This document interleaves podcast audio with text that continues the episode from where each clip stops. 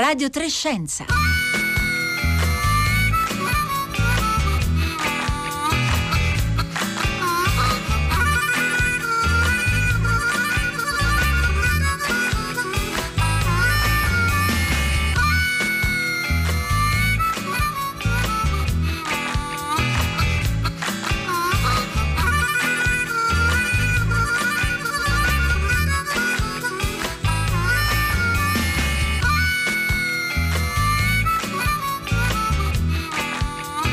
Le undici e trentuno minuti, un buongiorno a tutti da Elisabetta Tola e ben ritrovati a Radio tre Scienza. Oggi è martedì venticinque agosto, un saluto anche a tutte le ascoltatrici e ascoltatori che ci seguono in streaming o in podcast utilizzando la app Rai Play Radio.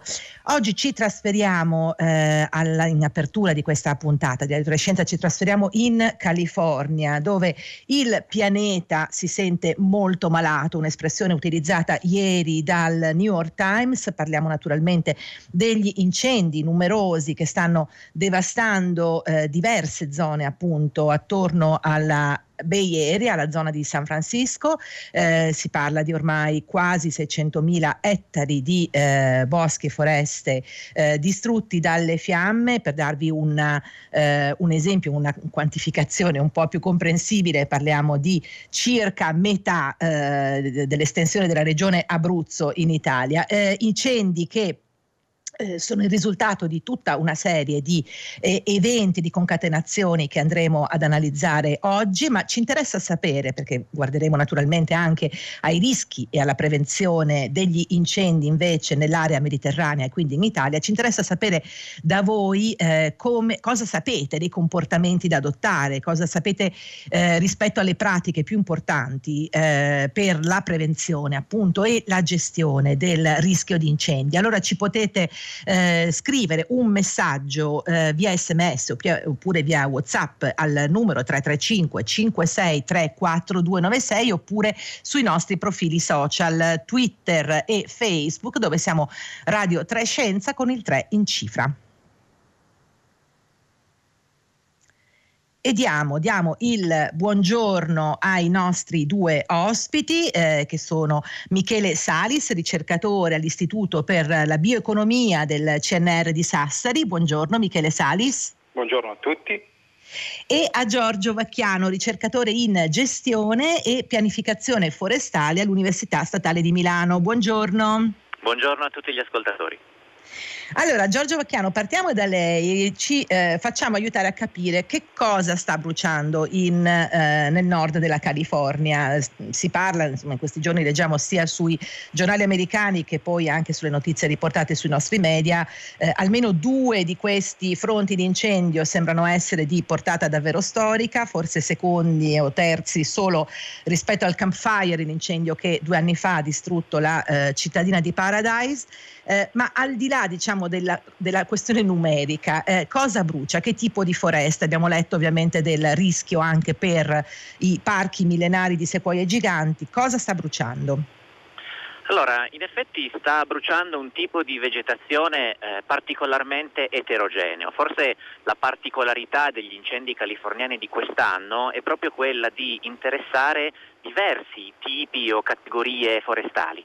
Certamente brucia la vegetazione che normalmente è più infam- infiammabile, il chaparral, la macchia mediterranea che è così abbondante nelle colline della California intorno alla Bay Area, ma bruciano, come diceva giustamente, anche le foreste di conifere montane, tra cui eh, le sequoie, la sequoia sempervirens, il tipo di sequoia che sta eh, in montagna. E questo è un evento abbastanza eccezionale, non sono foreste eh, abituate a bruciare con eh, un'elevata frequenza, come potrebbero essere invece quelle di ambiente e di clima mediterraneo, ma bruciano una volta ogni tanto. Certamente hanno i loro adattamenti per poter reagire alle fiamme, sappiamo che le sequoie si rinnovano particolarmente bene dopo il passaggio del fuoco, i semi eh, migliorano la loro germinabilità. Eh, certo è che le dimensioni di questi incendi, come lei giustamente ricordava, sono nuovamente di portata storica. Non solo gli incendi, ma anche il contesto climatico che li ha preceduti e che sicuramente ha contribuito a causarli. Ricorderemo di pochi giorni fa la notizia del record di temperatura nella Valle della Morte, oltre cinquantaquattro gradi. Ecco, questa ondata di calore eh, che ha ripetutamente interessato la California ha reso tutta la vegetazione particolarmente infiammabile, anche quella che di solito conserva un po' di umidità e quindi non brucia così facilmente. Ecco, eh, Giorgio Vacchiano ci ha già dato tutta una serie di, di spunti per capire che stiamo parlando, ed è giusto forse affrontarlo così. Michele Salis, eh, chiedo a lei, eh, la questione degli incendi non è meramente una questione, come dire, ambientale, è una questione, forse ormai dovremmo abituarci a definirla sistemica. Entrano in gioco tanti elementi e dovremmo avere uno sguardo molto più complesso a il perché l'incendio si scatena e anche a tutte, tutti i fattori che stanno attorno a, appunto alla gestione di un incendio. È così? Certo, è così. Eh, vorrei rimarcare il fatto che eh, per quanto riguarda la situazione della California, Eh, una de- uno degli elementi che dobbiamo oh, tenere in considerazione è il fatto che in questo Stato c'è stato un, negli ultimi cinquanta anni un forte incremento di popolazione che ha portato alla, all'aumento del, delle cosiddette interfacce urbano-rurali, ovvero sia il, eh, l'uomo è andato a spostarsi progressivamente verso zone che anticamente erano zone eh, gestite eh, dal punto di vista agricolo e forestale, e questo chiaramente ha avuto un impatto sulla, eh, sulla problematica degli incendi boschivi, nel senso che incendi che eh, fino a, a cinquanta cento anni fa erano incendi eh, che riguardavano unicamente gli ambienti forestali, attualmente vanno a impattare anche le attività eh, antropiche e le aree residenziali. e, Eh, altro elemento che eh, vorrei eh, rimarcare... La fermo che... solo un attimo, Michele Salis, solo per dare questo numero. Parliamo di un'area abitata da circa otto milioni di persone, quest'area, no, il nord della California, e in questo momento circa centomila persone evacuate, quindi sono numeri importanti, come lei ha appena detto. Certo, sono, sono numeri importanti, e l'elemento che vorrei rimarcare è il fatto che questa uh, popolazione si è progressivamente spostata verso ambienti occupati in passato da foreste o da pascoli, che erano zone spesso anche caratterizzate cinquanta cento anni fa da una, una forte, eh, diciamo, un elevato rischio di incendio boschivo.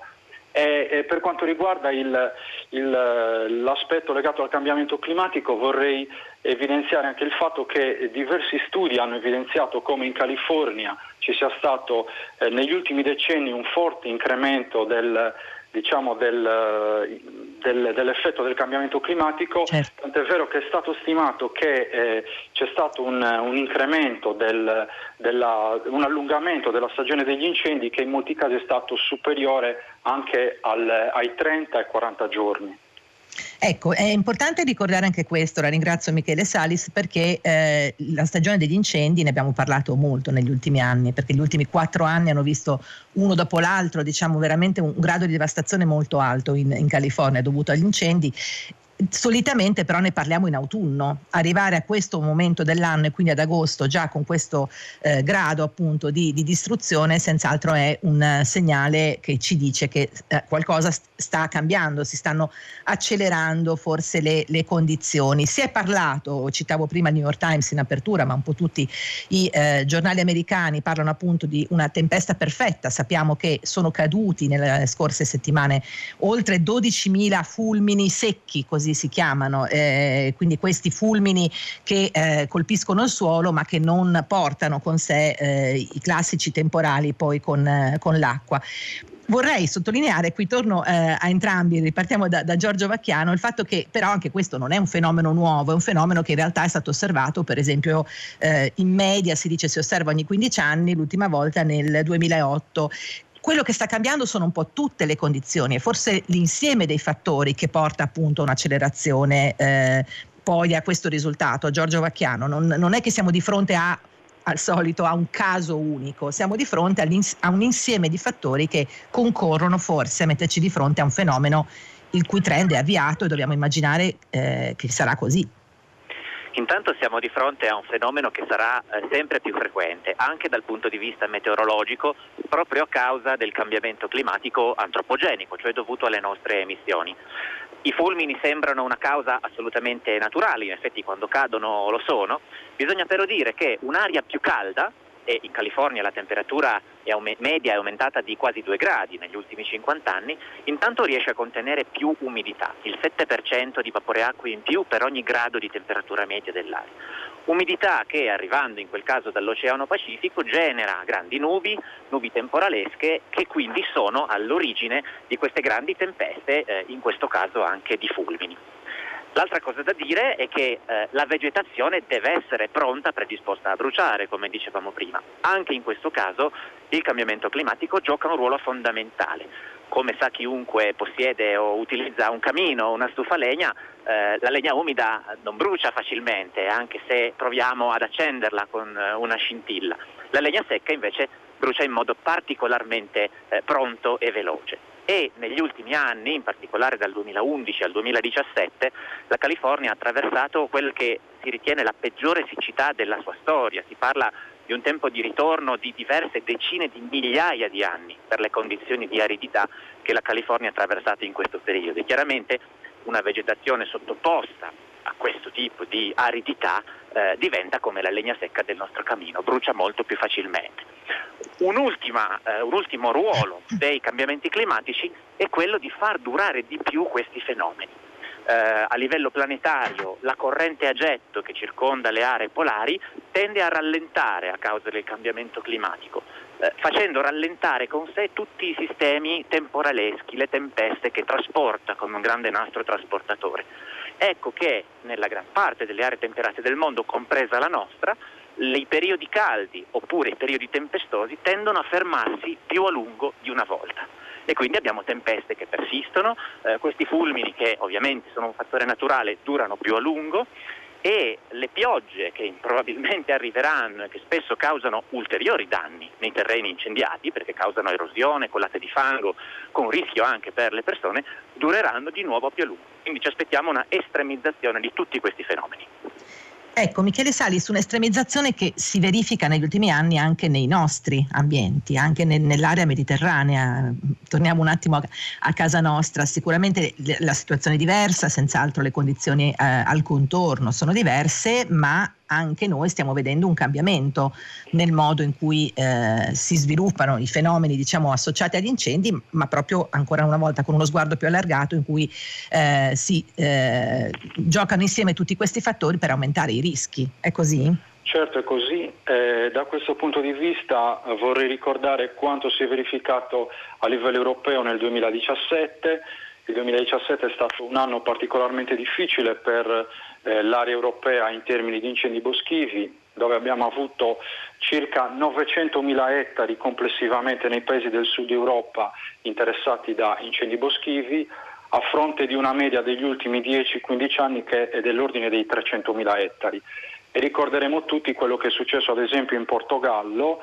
In Portogallo C'è. di questi novecentomila ettari ne abbiamo avuto oltre cinquecentomila, con eh, un numero di, di persone che hanno perso la vita particolarmente importante, insomma una situazione eh, molto difficile da gestire. Ci sono ovviamente degli, tutta una serie di fattori che stanno incidendo sulla, sulla problematica non solo a livello californiano ma anche a livello, a livello europeo e mediterraneo, e tra questi uno dei più importanti secondo me è legato al progressivo abbandono delle campagne e delle attività agro-silvo-pastorali eh, con quello che ne consegue in termini di gestione eh, della vegetazione, perché uno dei problemi che sta, eh, si sta sempre più palesando oh, nei nostri ambienti, negli ambienti mediterranei, è quello della, eh, dell'aumento della quantità del cosiddetto carico di combustibile eh, che è a disposizione ovviamente del, del processo combustivo.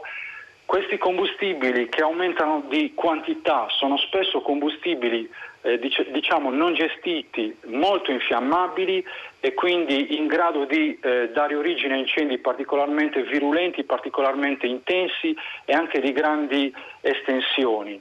Stiamo parlando, scusi, le, le chiedo solo per chiarezza, Michele Salis, stiamo parlando per esempio del materiale di sottobosco oppure dei materiali, cosa intendiamo esattamente appunto? Guardi, per cu- questo? questo problema riguarda sia il materiale di sottobosco sia il materiale, diciamo, le, il bosco eh, in termini di chiome, ma riguarda anche gli ambienti rurali, perché non dimentichiamoci che anche gli ambienti rurali sono dei vettori in grado di originare dei grandi incendi, soprattutto negli ambienti mediterranei. E, eh, l'altro elemento che, eh, che vorrei rimarcare è legato al fatto che poi in alcuni ecosistemi, questo vale ad esempio per il Portogallo, ma non solo per il Portogallo, uno degli elementi che sta ugualmente influenzando il rischio incendi è diciamo eh, l'incremento di, eh, di, della presenza di specie ad alta infiammabilità. Pensiamo ad esempio eh, al, alla presenza di acace, alla presenza di eucalipti, che sono specie non native, quindi ci sono delle specie altamente infiammabili e eh, non autoctone, diciamo così, che stanno progressivamente soppiantando le specie native che si erano adattate, che erano diciamo delle pirofite adattate alle condizioni locali. Questo discorso vale sia per la California sia più in generale per gli ambienti mediterranei. Ecco, allora qui abbiamo già iniziato a entrare diciamo eh, un po' a piè pari su quelle che dovrebbero essere anche alcune eh, questioni di gestione degli incendi. Vorrei prima eh, eh, di questo ricordare ai nostri ascoltatori e le ascoltatrici il numero che è il tre tre cinque cinque sei tre quattro due nove sei per appunto porre domande oppure per raccontarci anche se vi siete trovati in situazioni di eh, rischio vicino a degli incendi, come vi siete comportati, che tipo di indicazioni avete eh, ricevuto. Vorrei ricordare anche Giorgio Vacchiano, così poi andiamo a vedere esattamente anche quali sono le varie misure, le raccomandazioni che da parte eh, dei, dei ricercatori arrivano per gestire, prevenire eh, il, il rischio di incendi, anche per non stare sempre solo sul filo de, dell'emergenza. Ricordiamo però anche l'impatto sulla salute di, quest, di questi eventi. In California in questo momento eh, l'aria è eh, irrespirabile. Il, il New York Times appunto riporta l'esempio con un lavoro che aveva fatto qualche qualche mese fa in cui si confrontavano i livelli di respirabilità dell'aria in diverse città. In questo momento la California è eh, un po' la, la, la purtroppo ha diciamo il primato di eh, inquinamento. Questo ovviamente combinato con la situazione del, del lockdown e delle misure di contenimento della pandemia rende la situazione molto complessa, con anche delle grandi eh, disuguaglianze, degli impatti diciamo diversi a seconda ovviamente della eh, popolazione, di come, di che tipo diciamo così di comunità sono esposte. Vacchiano, forse anche questo è un elemento. Guardiamo a, da un lato all'aspetto ambientale, ma dobbiamo prendere in considerazione l'ambiente eh, in senso complessivo, quindi anche con le comunità che in questo ambiente vivono. Questa è proprio una dimostrazione del fatto che le crisi che stiamo vivendo sono intimamente collegate l'una all'altra. Intanto sappiamo bene che il particolato, le polveri sottili, possono avere un grave ruolo nell'aumentare la vulnerabilità al eh, covid diciannove, per cui in questo momento le popolazioni esposte alle emissioni di particolato, di polveri generate da questi incendi sono anche più esposte eh, a questa malattia, al nuovo coronavirus. In più, uno studio di un paio di anni fa pubblicato su PLOS da eh, Ian Davis dell'Università di Washington dimostra come negli Stati Uniti le minoranze, le comunità di colore, in particolare in questo caso i nativi americani, sono eh, sette otto volte più esposti e eh, più vulnerabili agli incendi boschivi. Incendi boschivi che non risparmiano certamente eh, neanche diciamo, le classi più agiate, le persone più ricche. Forse ricorderemo su Instagram le storie di Kim Kardashian, di Lady Gaga, costrette a evacuare le loro case nell'area di Los Angeles un paio di anni fa. Però queste persone hanno certamente eh, un'assicurazione sulla casa, i mezzi per poter eh, ricostruire eh, il livello di vita a cui erano abituati. Invece le minoranze, le comunità eh, di colore, i nativi americani, non solo eh, rischiano di vivere in zone più esposte agli incendi, pensiamo a dove sono situate per esempio le riserve dei nativi americani, più vicine alle foreste, più vicine alle praterie, quindi a zone infiammabili, ma anche non hanno soprattutto i mezzi per riprendersi, quindi hanno una vulnerabilità, un'esposizione molto più alta. Ecco che le crisi ambientali diventano istantaneamente anche crisi sociali e umane. Ecco, e su questo punto allora andando e tornando proprio alle misure che possiamo mettere in campo per non trovarci a dover sempre gestire solo l'emergenza, ma eh, ragionare più in termini di prevenzione e di gestione a tutto tondo. Michele Salis, eh, lei più volte, l'ha raccontato anche qui da questi microfoni, ci ha eh, raccontato l'importanza di riuscire a studiare eh, il rischio degli incendi appunto in un contesto più complessivo, che poi è un po' anche il, uno degli elementi alla base di una visione che dovrebbe portare allo sviluppo per esempio di una bioeconomia, di un'economia circolare, di un'economia che tenga in considerazione i rischi e le opportunità delle comunità e degli ambienti. Partiamo da qui, Michele Salis, cos'è che manca al momento? Allora, eh, quello che manca insomma è, è un qualcosa che va tarato a seconda delle caratteristiche del territorio e del, e del regime degli incendi di quel territorio, perché come sappiamo la problematica degli incendi è il frutto di una serie di relazioni che riguardano fondamentalmente quattro grandi elementi, che sono le condizioni meteorologiche e il clima, eh, la vegetazione, la topografia e il fattore umano. Su cosa dobbiamo lavorare per cercare di minimizzare o ridurre eh, quelli che sono gli impatti potenziali degli incendi? Ci sono diversi elementi, che, diverse strategie che possiamo adattare. Anzitutto eh, bisogna eh, promuovere una valutazione oggettiva del rischio incendi, ovvero sia dobbiamo andare a analizzare quali sono le migliori strategie che possiamo adattare in scala, nelle diverse scale, in termini di prevenzione, previsione, pianificazione e gestione del territorio. E in particolare da questo punto di vista, giusto per fare un esempio, vorrei rimarcare il fatto che in ambiente mediterraneo, nel, nell'ambito euromediterraneo, spesso e volentieri il rischio incendi non è contemplato nella pianificazione urbanistica, giusto per fare un esempio. Un altro elemento che possiamo tenere in, in grande considerazione, secondo me sarà molto importante nei prossimi anni, è il contrasto all'abbandono delle aree forestali e rurali e eh, all'abbandono delle attività agro-silvopastorali, perché abbiamo detto che questo sta portando a un accumulo di combustibile, di vegetazione molto infiammabile, a un aumento della continuità eh, sia orizzontale che verticale della vegetazione, e questo in caso di incendi è un grandissimo problema perché ci porta a incendi più difficilmente contrastabili. Bisogna anche promuovere la gestione eh, agroforestale e la gestione del territorio per rendere i nostri ambienti sempre più resilienti, non solo alla problematica attuale degli incendi, ma anche alla problematica futura degli incendi che sarà accentuata dai cambiamenti climatici. E questo, e questo? è un ele- è un elemento che sarà molto importante.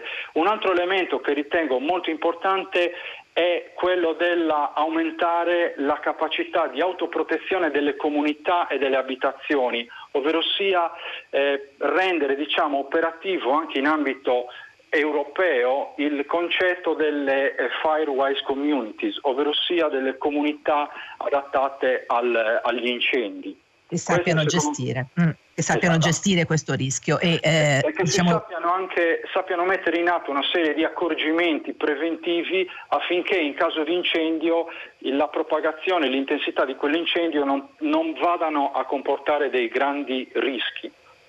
Allora ci arrivano al tre tre cinque cinque sei tre quattro due nove sei un po' di messaggi. eh, Antonio ci dice: purtroppo non vado molto al di là dell'ovvio, non accendere nessun tipo di fuoco, sigarette, niente, insomma, quindi chiaramente comportamenti eh, corretti da parte di tutti noi quando siamo eh, all'interno eh, di un bosco, comunque in un ambiente eh, che è a rischio incendio. Eh, ci dice eh, un'ascoltatrice o ascoltatore che non si firma: occorre far presto per riconvertire il fossile a favore delle rinnovabili, quindi naturalmente fare tutte le azioni di contrasto appunto ai cambiamenti climatici. Eh, ci ricorda Maggir che anche in Australia gli incendi di quest'estate eh, sono stati anomali e alimentati da lampi e secchezza del terreno, appunto la siccità anche in Australia dura da molti anni. Ma poi c'è Andrea che ci chiede se si possono fermare gli incendi con piccole cariche di esplosivo. Giorgio Vacchiano, è una misura questa possibile?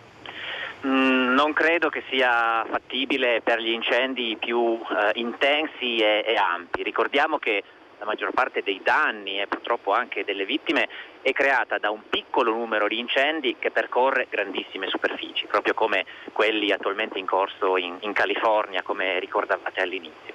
E quindi è abbastanza difficile, se non impossibile, pensare di controllare un perimetro di incendio che è lungo diverse decine di chilometri, in un modo o nell'altro, sia con esplosivi sia con metodi più tradizionali. Anche quando vediamo un Canadair in azione dobbiamo ricordarci che l'estinzione degli incendi si effettua sempre da terra. Eh, l'acqua o la sostanza ritardante eh, che viene lanciata dai mezzi aerei è appunto solo un ritardante, serve a rendere le fiamme meno intense e più attaccabili dalle squadre di terra. Quindi dobbiamo passare proprio a una cultura della, eh, della prevenzione, spostare investimenti dalla lotta alla prevenzione, come diceva giustamente Michele Salis, la formazione delle persone, la formazione degli operatori e i piani di gestione del territorio. Abbiamo fatto da poco, eh, abbiamo collaborato con la Regione Lombardia per il nuovo piano antincendi regionali. Per la prima volta sono stati inseriti degli scenari climatici che ci dicono dove e quando eh, e quanto il eh, nuovo clima che sperimenteremo Eh, aumenterà il pericolo incendi, proprio per andare a individuare le zone prioritarie da assoggettare a eh, interventi di prevenzione. E proprio oggi, voglio ricordare, esce un rapporto di Greenpeace sugli incendi in Italia, a cui abbiamo collaborato con la Società Italiana di Selvicoltura e Ecologia Forestale. Eh, tutti gli ascoltatori lo potranno trovare in giornata o al più tardi domani sul sito di Greenpeace, con tutti i dati e le raccomandazioni sia a livello di governo del territorio sia di risposta individuale per adattarsi a questo fenomeno che purtroppo è in crescita. Ecco, eh, ci arrivano altri messaggi. Michele Salis, li giro a lei un paio, perché più di qualcuno ci dice: non state parlando in alcun modo di chi gli incendi li appicca. È evidente che eh, qualcuno addirittura dalla Sardegna ci dice, insomma, per quello che posso sperimentare gli incendi vengono appiccati da incoscienti e delinquenti per vari motivi, eccetera. È chiaro che questo è il punto numero uno, Michele Salis. Stiamo parlando di tutte le misure da mettere in atto eh, di tipo sistemico, ma diamo per scontato che si parli del fatto di dover prevenire la eh, volontà di, eh, di appiccare un incendio, è così?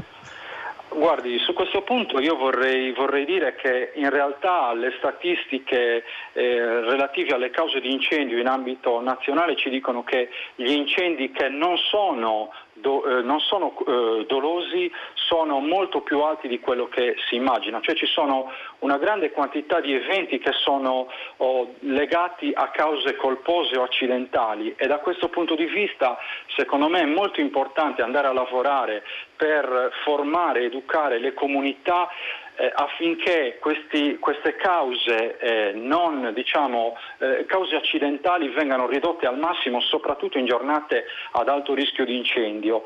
Vorrei anche rimarcare, tornar, tornando un attimino indietro al discorso sì. dei grandi incendi, eh, che eh, dobbiamo tenere in considerazione che Eh, in giornate particolarmente difficili, con alte temperature, venti particolarmente intensi, umidità atmosferica molto bassa, comunque gli incendi sono in grado di percorrere grandi superfici e di, e di avere velocità di propagazione molto importanti, e in queste condizioni la lotta attiva è molto difficile. E da questo punto di vista ritorniamo al concetto che il collega Giorgio faceva presente, ovvero sia la prevenzione è fondamentale, cioè dobbiamo rendere i nostri territori sempre più eh, resilienti e sempre più in grado di eh, avere delle, delle, delle potenzialità di eh, supportare la propagazione di incendi che venga ridotta. Quindi da questo punto di vista vorrei rimarcare che in prospettiva il nostro focus deve essere quello di gestire il territorio e ridurre eh, diciamo, le potenzialità che un incendio diventi di una certa dimensione o abbia una certa intensità. E questo se posso, è cioè, la... se posso fare sì. un'analogia sul pochi discorso... secondi Giorgio Vacchiano. Benissimo. Siamo proprio in chiusura, prego. Una tragedia che tutti conosciamo, quella del ponte Morandi. Certamente è importante accertare le cause immediate del crollo, sarà stato un autotreno troppo pesante, certo. sarà stato un fulmine, non lo sappiamo, ma chiunque concorda sulla necessità di esaminare le cause predisponenti, l'assenza di manutenzione, lo stato del ponte. Per gli incendi è la stessa cosa, non conta la ca- tanto la causa immediata, ma quella predisponente che rende il territorio disponibile a bruciare. E direi che con questo abbiamo fatto decisamente chiarezza sull'importanza di tenere veramente molto alta l'attenzione al di là del singolo evento, e ringraziamo quindi Michele Salis, ricercatore all'Istituto per la Bioeconomia del C N R di Sassari, e Giorgio Vacchiano, ricercatore in gestione e pianificazione forestale all'Università Statale di Milano, per averci aiutato a eh, capire soprattutto la visione di prevenzione degli incendi. Siamo in chiusura di questa puntata di Radio tre Scienza. Assieme a me vi saluta tutta la squadra Rossella Panarese e Marco Motta, Paolo Conte, Francesco Napoleoni e Cristina eh, Faloci. Ora il microfono passa al concerto del mattino da Elisabetta Tola. Una buona giornata a tutti.